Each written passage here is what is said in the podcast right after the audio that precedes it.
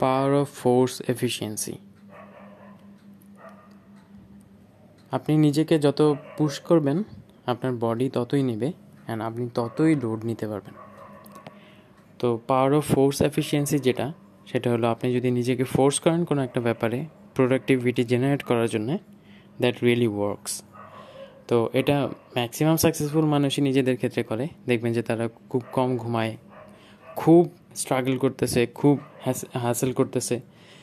এতে কি হইতেছে, তারা খুব কম সময়ে একটা ভালো একটা প্রোডাকশন জেনারেট করতে পারতেছে, ভালো একটা সিস্টেম দ্বারা করাইতে পারতেছে, ভালো একটা প্রসেস দ্বারা করাইতে পারতেছে, যেটা পরে নিজে নিজে সাস্টেইন করতে পারে। তো আপনি যত নিজেকে ফোকাস করাবেন, যত নিজেকে পুশ করবেন কোনো একটা জিনিস অ্যাচিভ করার জন্য, আপনার মাইন্ড বডি আর আপনার মেন্টাল স্টেট সবগুলো অ্যালাইন হয়ে যাবে জাস্ট ওই জিনিসটা অ্যাচিভ করার জন্য। দেখবেন যে আস্তে আস্তে আপনার সারাউন্ডিংও আপনাকে সাপোর্ট করা শুরু করতেছে। অ্যান্ড যখন আপনার ছোট ছোট অবস্টেকেলগুলো পার হয়ে যায়, যখন আপনি একদম ডিটারমাইন্ড তখন দেখবেন যে ওই ছোট ছোট অবস্টেকেলগুলো আর তেমন বড় ম্যাটার মনে হইতেছে না। কারণ আপনি অলরেডি ডিটারমাইন্ড যে anything happens this should go right তাই না?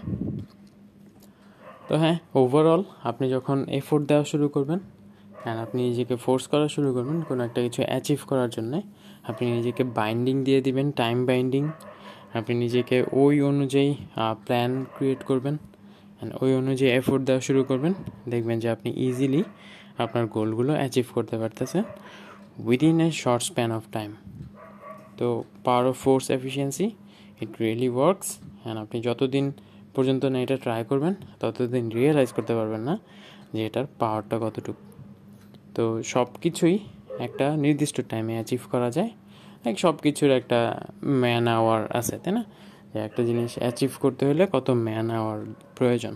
সাপোজ আপনার নেক্সট যে গোলটা ওটা অ্যাচিভ করতে হলে ম্যান আওয়ার প্রয়োজন হলো এক হাজার ম্যান আওয়ার ম্যান আওয়ার কি? সাপোজ আমি দিনে আট ঘণ্টা কাজ করতে পারি, আমার সাথে আমি টিম মেম্বার নিয়ে নিলাম তাহলে আরও পাঁচজন। ওরা আরও আট ঘণ্টা করে আরও পাঁচ ঘণ্টা মানে পাঁচজন মিলে আট ঘণ্টা করে সময় দিল। পাঁচ আটটা চল্লিশ।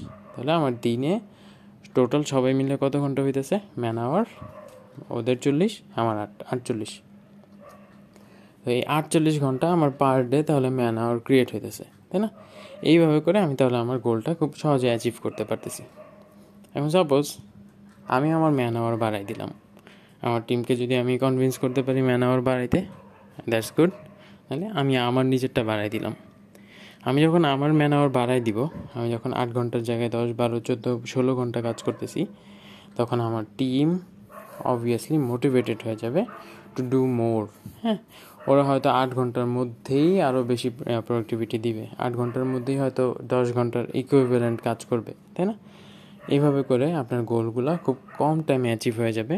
যেহেতু ম্যান আওয়ারের উপর ডিপেন্ড করতেছে আপনার গোলটা অ্যাচিভ হওয়া, তো আপনি দেখবেন যে ওই টাইমের যে থ্রেশলটা ওটা খুব তাড়াতাড়ি ফিল আপ হয়ে যেতেছে অ্যান্ড যেখানে আপনি হয়তো দুই মাসে ওইটা অ্যাচিভ করতেন, ওইখানে দেখবেন যে আপনার কয়েক সপ্তাহের মধ্যে ওইটা অ্যাচিভ হয়ে যেতেছে তো এইভাবে আপনি গোলগুলোকে খুব তাড়াতাড়ি অ্যাচিভ করতে পারবেন, যদি আপনি ওইভাবে নিজের ফোর্স করে এফিসিয়েন্সি বাড়ায় দেন।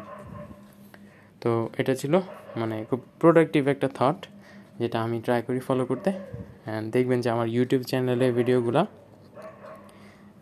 এক সপ্তাহ চ্যালেঞ্জে বানানো হয়েছিল, যেটা দিয়ে এখন পর্যন্ত একশো এক বছর হয়ে গেছে প্রায়, মানুষজন ওটার থেকে বেনিফিটেড হইতেছে। আমি কিন্তু টোটালি ইনভলভ না ওইটাতে এখনও তাই না?